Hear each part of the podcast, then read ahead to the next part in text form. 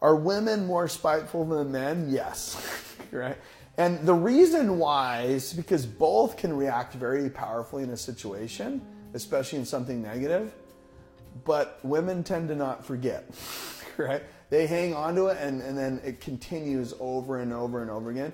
Very rarely, even in like really bad divorces, very rarely do you see years and years and years of spite coming from a man. It's possible, but usually it's like one and done in and out, right? For the most part, most men. There are some people that are psychopathic and all that other stuff, and that changes things, right?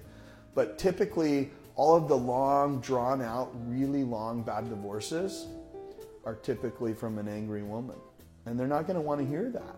And it will probably make them angry. But if you find yourself getting angry at this comment, you might be one of those women, or you may be proving the point. Right? And it's it's also it's also a strength though.